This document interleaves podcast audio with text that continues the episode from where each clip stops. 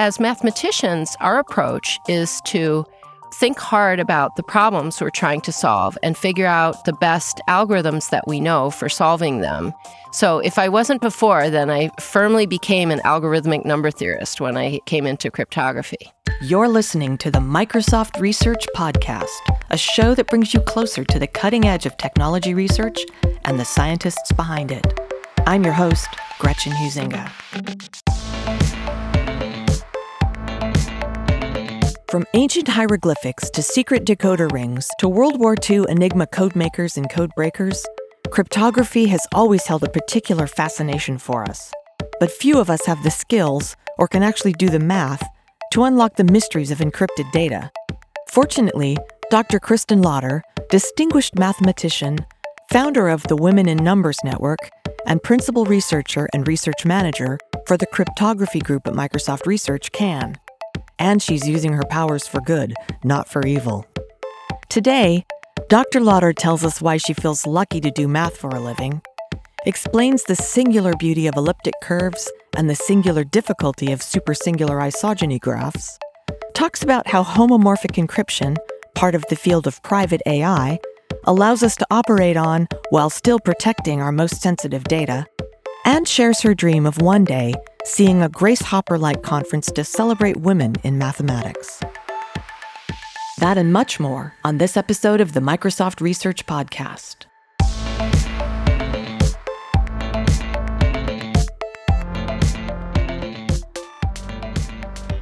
Kristin Lauter, welcome to the podcast today. It's great to have you with us. Thank you so much. Nice to be here. So, you're a principal researcher and the research manager for the cryptography group at Microsoft Research, where you apply number theory and algebraic geometry to cryptography. That's right. Well, I'm one of the lucky ones to have such a great job to be able to spend my life researching the things that I love. So I was very lucky to find the opportunity to come to Microsoft and apply the mathematics that I learned in graduate school and worked on as an assistant professor at the University of Michigan to work in the exciting area of cryptography. So tell us a little bit more about the general field of cryptography. We've got mostly high tech listeners who are probably familiar a bit, but I think there's room for a little bit of a overview of the field. What is cryptography about and why is it important? So cryptography is essential in today's economy for securing our e-commerce and our cloud and all of our online presence and interactions. So, the tools that cryptography provides are for encryption, which provides confidentiality for data while it's being stored or transmitted, but also authentication so that you know when you're interacting with a party online that they're actually the party that they say that they are. So, you're actually buying something from the vendor that you think you're buying from rather than from somebody else. So, there's a whole infrastructure around cryptography that we use in industry and government that's very important for securing our interactions. So it's all about being able to share information and not have somebody that shouldn't have that information get it. That's right. So public key cryptography is the science of interacting publicly and ending up with something that's secret. So the exciting thing for me is is that number theory is basically the foundation for public key cryptography. So the way public key cryptography works is is that there's hard number theory problems that are used as the basis of security for these public key interactions. So that includes key exchange, encryption, digital signatures. So let's talk about your specific work right now. And you're known for several things in the field. And one of them is elliptic curve cryptography. So, what is it? Why is it important? And how has it impacted the field? Well, I was very excited when I came to Microsoft to work on elliptic curve cryptography. It had been proposed around 1985, but it was not yet being used widespread in the industry in 1999 when I came to Microsoft. And I worked for my first about five years here on kind of evangelizing the technology and working with another researcher in my team, Peter Montgomery, to develop our elliptic curve cryptography code and to optimize things and to make it work for different platforms. And that was a very exciting entree for me into the industry because I got to learn through interacting with product groups what was really needed and how things work. And I got to work on real world problems that had a very real mathematical bent. So I got to go to the office of top executives and have them freak out when they found out they were having a, a meeting on elliptic curve cryptography. And I got to you know, file patents where I was explaining elliptic curve technology to lawyers who were listening intently and trying to understand. So it was really fun. Can you take a minute to explain it to our audience? Sure. So elliptic curves are a very beautiful object which have been studied in mathematics for more than 100 years. They're actually a curve, so they have a geometric aspect to them. They have a shape in some sense but they also have a group structure, an algebraic structure that allows you to take two points on the curve and add them together. And it's this group structure that you need and use in cryptography to create these public key crypto systems. Now I understand it just slightly better than I did before. One of the other things you're known for is your work in supersingular isogeny graphs. Tell us the story about how you came to introduce it as a hard problem in cryptography. Well, that was a really lucky and great coincidence with some collaborators, a postdoc and a visiting researcher that were here at Microsoft Research with me. We were working on even a more complicated object, a higher dimensional version of supersingular isogeny graphs. And this was in 2005 when there was a lot of hype around the NIST hash function competition. So MD5 had been broken, and it was clear that there was going to be a new hash function selected. And so there were a lot of ideas kind of swirling in the air. And we were working on these objects and realized, wow, walking around on supersingular isogeny graphs could potentially be a really hard problem. And just because it was new, and that's what we do, we're mathematicians, we think about cryptographic problems and how hard they are, proposing new ones, attacking current ones, improving algorithms. We thought, oh, well, since we can't figure out any way to break it, why don't we propose this as a hard problem? And we proposed a hash function to go along with it and presented it at the NIST hash function competition. So it was really fun to find out just a few years ago that interest in this proposal has resurfaced because of the current post quantum cryptography competition where we need all kinds of new ideas from mathematics to create new crypto systems for which we don't currently know polynomial time quantum algorithms. And since this was a new system that we had proposed, and no one has come up with polynomial time quantum algorithms yet, it's under serious consideration for standardization as a post quantum technology.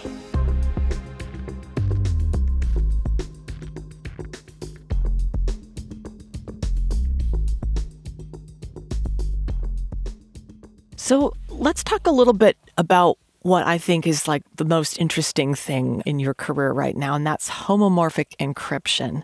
It's a pretty big deal for a lot of reasons. Tell us what it is, what's different about it, and why it's important in an AI world. So, homomorphic encryption allows us to compute on encrypted data. So, this is a very important breakthrough. Standardized crypto today that's in widespread use such as block ciphers like AES or other types of ciphers like stream ciphers, if you take two encrypted texts and kind of try to operate on them, add them together, or do something with them, you'll get just gibberish. So, homomorphic encryption preserves the mathematical structure underlying the ciphertexts, and that allows us to actually operate on them. As mathematicians, we can think of ciphertexts as just being these mathematical objects, and we can do operations that correspond to circuits, which is how computers, you know, compute on information. And we can make it so that you can do things like machine learning algorithms, doing predictions and training models and doing all kinds of exciting things to allow what we call private AI. Unpack that a bit more. Private AI is an interesting term.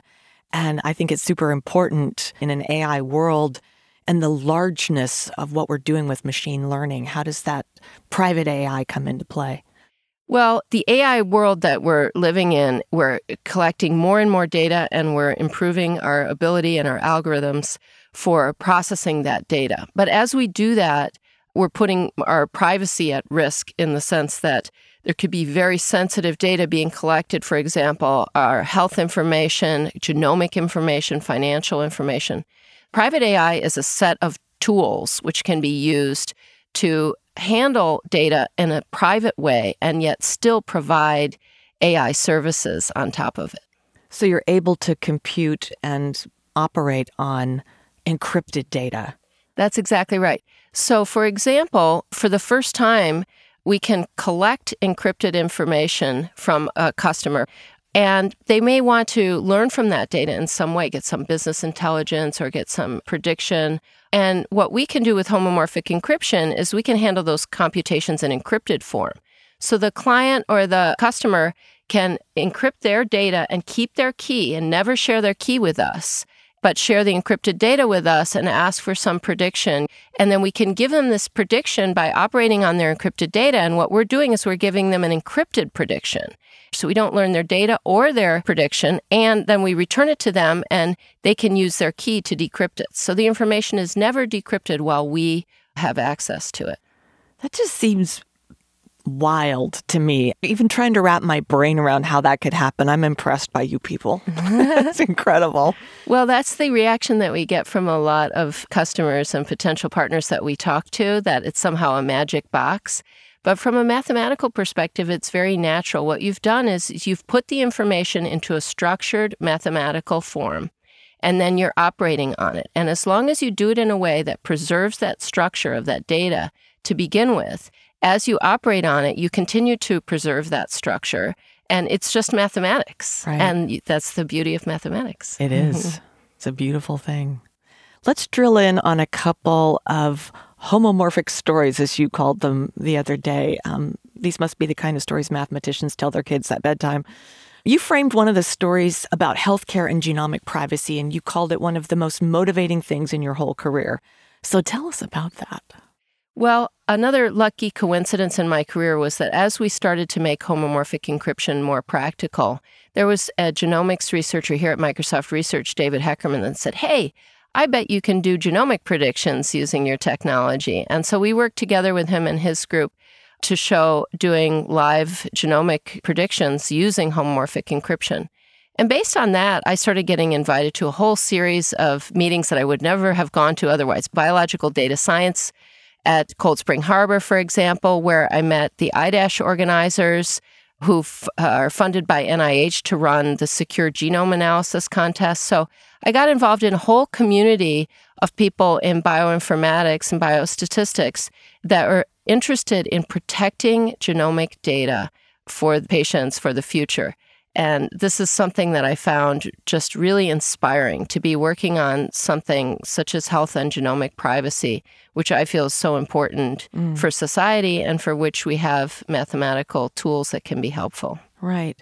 So tell me this story about iDash and how that all played out with this homomorphic encryption. So, when I first met the iDash organizers, it was at the Cold Spring Harbor meeting, and I was doing a tutorial on homomorphic encryption and talking about some of the sample tasks we'd been able to show were possible with our practical homomorphic encryption techniques. And those included edit distance and chi squared statistics. And so, when they ran their secure genome analysis contest the first year, they picked those as some of the tasks. And we actually won the edit distance track of that competition. And I used to joke that it was really funny because we had an unfair advantage since they picked a task we'd already been working on.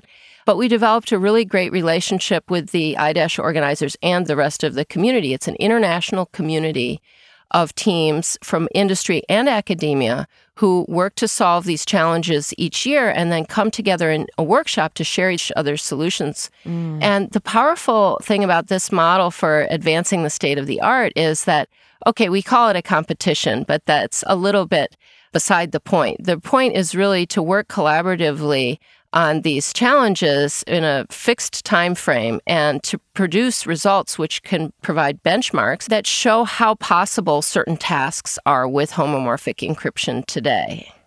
I love that. In fact, my brain is just going a thousand directions right now. Everything you say gives me another question in my mind. How else is this playing out, the homomorphic encryption? Does it have other applications that you could think would be interesting research threads for people?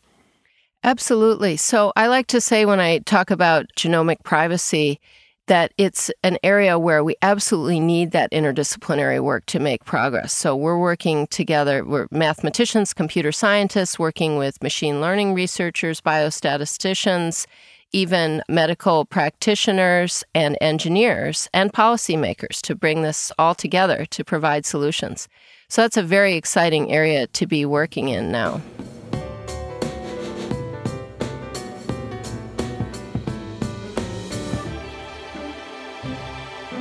So you said in a talk several years ago, my vision of the future, I'm quoting you, my vision of the future is that all data would be stored in the cloud in encrypted form. And then you kind of laughed and admitted that there were some problems with cryptographic cloud storage. Mm-hmm. so where are we now? Fast forward several years. Do you remember saying that? Yes, and I'm still working towards that vision. I still believe in it. So I believe that, well, first of all, we already know today that encryption is a very important technology for protecting people's data. And we like to say that you can protect data in transit, at rest, and while you're trying to compute on it. And the standardized cryptography that we use today can help you protect the data while it's being stored. And what homomorphic encryption can do is to help you protect it in encrypted form, but still retain the utility of the data and be able to compute on it. Right. So I'm still working toward that vision. I believe in it. I believe we're going to get there. What are your biggest challenges to getting there? Well, homomorphic encryption is a relatively new technology in the sense that it's only 10 years old. So that might sound like it's in the Stone Age when we think of how fast technology evolves these days. But typically, for public key crypto systems over the last 40, 50 years, there have been roughly a, at least a 10 year time lag before crypto technologies get adopted. And that's because the community needs to have time to think about how hard these problems are and to set the security levels appropriately right. and to standardize the technologies. So we're just getting to that point now where, kind of almost 10 years after the first solutions were introduced, we've put together a broad coalition of researchers in industry, government, and academia to come together to try to standardize this technology. And we're having our second workshop in March at MIT, where we're going to try to get broad approval for our standard document, which recommends security parameters. So that's the first challenge is getting everyone to agree on what is the strength of these systems, kind of essentially how hard are these mathematical problems underneath. And then we plan to continue to build on that with this community to get agreement on a common set of APIs, for example, for how we can deploy this technology in the industry and have systems be interoperable, and to work on a rich set of applications with the applications community. That's really important, getting the standards in place and then moving forward as a group rather than just a bunch of individual agents. That That's right. And it also thing. helps to build the public trust in the technology. Yeah. And that brings up a question in my mind with the exponential growth of technological devices and abilities. Do new things sort of show up on your doorstep in the encryption world and you say, oh, got to think of that? I mean, how much does the onward push of technology impact what you're trying to work on in terms of standardizing and getting a, a lid on it? So there's always kind of new events that come in that can be disruptive. But as mathematicians, our approach is to think hard about the problems we're trying to solve and figure out the best algorithms that we know for solving them. So if I wasn't before, then I firmly became an algorithmic number theorist when I came into cryptography. And what we do is we try to estimate the running time for the algorithms that will break the crypto systems we're proposing. And then we see, for example, how these algorithms evolve over time, how much we can improve them in different ways. And we estimate the running times for the future security of these systems. And so, even though there can be disruptive events that come in, when we have a community of mathematicians working on these problems over time, we think we understand relatively well what their security will be in the future, at least, say, 10, 15 years into the future. Right. Beyond that, who knows? So, you're a mathematician first, and you've got an amazing CV and are truly an inspiration. In fact, I've actually been told you have fans. Like people find out you're going to be someplace and they say, I'm going to that. so, talk about how you caught the math bug and how it's affected your own life. Well, I loved math from a very early age. So I used to do math problems in the car with my dad when I was young. So story problems. And I just loved it. And I guess it was always very clear to me that that was something that was fun and that I was apparently good at. So I was allowed to work ahead uh, in school on my own. And I just kind of zoomed through the curriculum. And I graduated from high school when I was 15 and I went to the University of Chicago.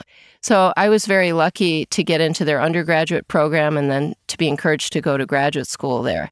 So as a career, I have found that it has much more importance and applications than what people realize. The mathematical community is people sometimes don't realize that their kids can go into math and have a fabulous career in industry and in, in all kinds of areas. And so I try to spread that message as well. And I imagine that there's a lot of new applications career wise for mathematics now, even than there were 10 years ago, given what's going on in the high tech world. Yeah, so there's a lot of areas where kind of math is underappreciated because it's not called by that name. For example, machine learning. Machine learning is the foundation of AI. Machine learning is just mathematics, uh, but it's mostly computer scientists that are doing it these days. And so I'm in an interesting position being a mathematician working in the computer science research lab because I have access to great researchers on both sides. And right. it's really fun to see, but it can sometimes be frustrating to see the lack of communication or crossover between the fields. Yeah. In fact, even as I think about it, I'm not sure how big the overlap is between computer science and math because you'd think if you go into computer science, it's heavily mathematics based. But if you're a mathematician, you're not necessarily a computer scientist.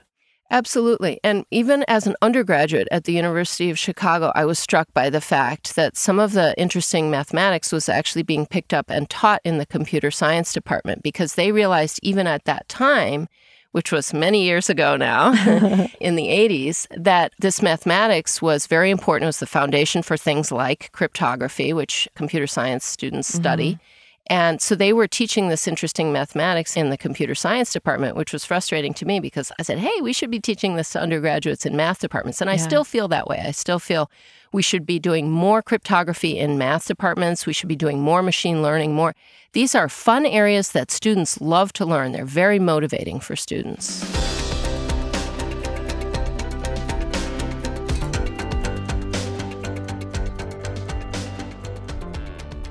About your involvement as a fellow in the Association for Women in Mathematics and your work as a co founder in Women in Numbers Network.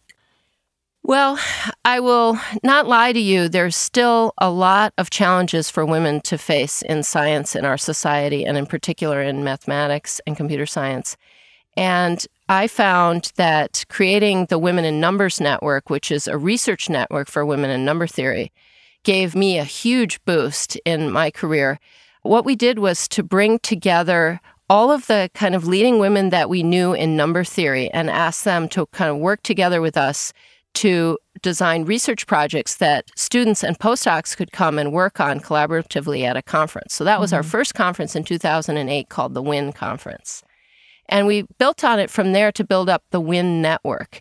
And the WIN network consists of now more than 200 women in number theory and we have regular conferences. We publish volumes of research papers. So we've published around 50 research papers in number theory, each paper written by a group of women number theorists, anywhere from four to seven number theorists. And this has been a really fun environment to get involved in because as the young women come into this network and see that they can contribute and that they're valued, they get inspired and they start to help lead the effort and organize the conferences. And so we now have kind of a whole generation of women in WIN that work together to support each other and do research together and have fun together. So, how is that then reaching out to, say, the next generation of women in mathematics or number theory or computer science? Do you have any evangelical efforts for your organization? Absolutely. So what happened for me is is that when I saw the excitement that this model generated, we call it the WIN model, I thought this is too good to be true. We need to spread this model to other areas of mathematics mm-hmm. because for decades we've had pipeline issues and kind of the leaky pipeline issue of women leaving the profession at different stages. And so we still have somewhere between 5 to 10% women faculty at the top research universities. And that's a number that is way too low. When I visit math departments today, I like to say 30%. That's the number you're shooting for. Get to 30% female faculty. And from there, you can get to 50%, because of course, we should be at 50 50. And we find that when we have more women faculty, that that encourages more women students as well. But the WIN model was obviously a powerful tool for advancing this vision. Sure. And so what I did was I decided to get involved in the AWM, the Association for Women in Mathematics, which is an almost 50 year old professional society. Wow. With somewhere around 5,000 members. And to try to bring this idea and this model into the AWM. And I became president of the organization. And during that time, we got an NSF grant for $750,000 to spread this model to the other areas. And now we're in year three of the grant. And so far, we've created almost 20 research networks for women wow. in mathematics. So the other networks are not as old as WIN, so they don't have as many researchers. But each of those networks probably has at least around 50 women researchers in their area. So that represents a huge boost for yeah. women in research in math. Is this international or is it in the United States or how does it spread globally? It is international. For example, for WIN, we have a whole nother series of conferences called WINE, which is Women in Numbers in Europe. And I particularly like that acronym. WINE. I'm going. I'm not even in numbers, but I like wine. it's it's fun. And so there's a series of WIN conferences in Europe. But in each of these networks, for example, Women in Topology is co organized by a woman in Europe. There's a number of people from around the world that both attend and take part in these research conferences and also help to organize them. So, Kristin, Grace Hopper is a conference that's for women in technology. How is it impacting the field for women in general? And what else can you tell us about what we might be thinking for the future of women in technology? What I really like about Grace Hopper is it helps to celebrate the achievements of women in computer science. It helps to generate excitement and confidence for younger women in the field. And it serves as a recruiting platform for high tech to attract the top talent in computer science. So, what I really wish is that we had a Grace Hopper conference for women in mathematics as well. And so hopefully we'll get there. But that pipeline is so important that at the undergraduate level, we've got so much talent in young women going into science. And we just need to support them and motivate them to continue in the field and show that there are great career paths where they can really make a difference and have an impact in the world. So maybe it'll be the Kristin Lauter Conference for women in mathematics. I don't know about that, but I think that Grace Hopper is a great achievement, and I hope that we can spread that model to other fields. I love this so much, so much. So tell me what brought you to Microsoft Research, and why might others in your field want to come here? When I first came to Microsoft, I couldn't believe how great the research environment was. Everybody had their doors open, and people actually cared about what I worked on. So when I had my first meeting where I had to explain elliptic curve cryptography to lawyers, and they had a video camera set up and they were videotaping me, I said, I've got to have it. This is what I want to do. But I also really like the interdisciplinary nature of it. Clearly, coming from a math background and working with computer scientists was very exciting, but also the opportunity to have a real world impact. So, to talk to our product teams, to talk to customers, to learn what their problems are and how we can help solve them has been a really exciting and rewarding aspect of my career here. What would you say to aspiring researchers, especially to women who might want to get into this field and take up the research baton and run with it? I would say I think it's a very rewarding career. And coming to Microsoft Research as, for example, an intern or a visitor is a great way to kind of get your foot in the door and test the waters. You can see if you like the kind of fast paced collaborative environment. And my experience is that most interns that come to my group in the summer, The answer is yes, they love it. They're more productive than when they're just working by themselves, and they're inspired by the challenging problems and seeing all the great people around them doing great research. Yeah, yeah. So it's obvious what gets you up in the morning. um, is there anything that keeps you up at night in your field? Because I mean, there's a lot of things to keep us up at night. Nothing really keeps me up at night, but I keep other people up at night. yeah.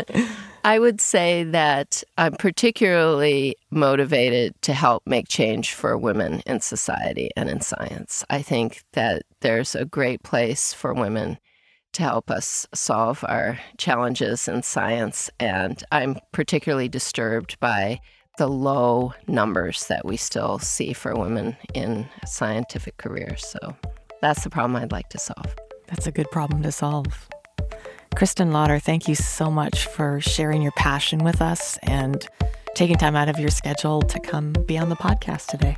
Thank you. It was a great pleasure talking with you. To learn more about Dr. Kristin Lauter and the not-so-secret world of computer cryptography, visit microsoft.com/research.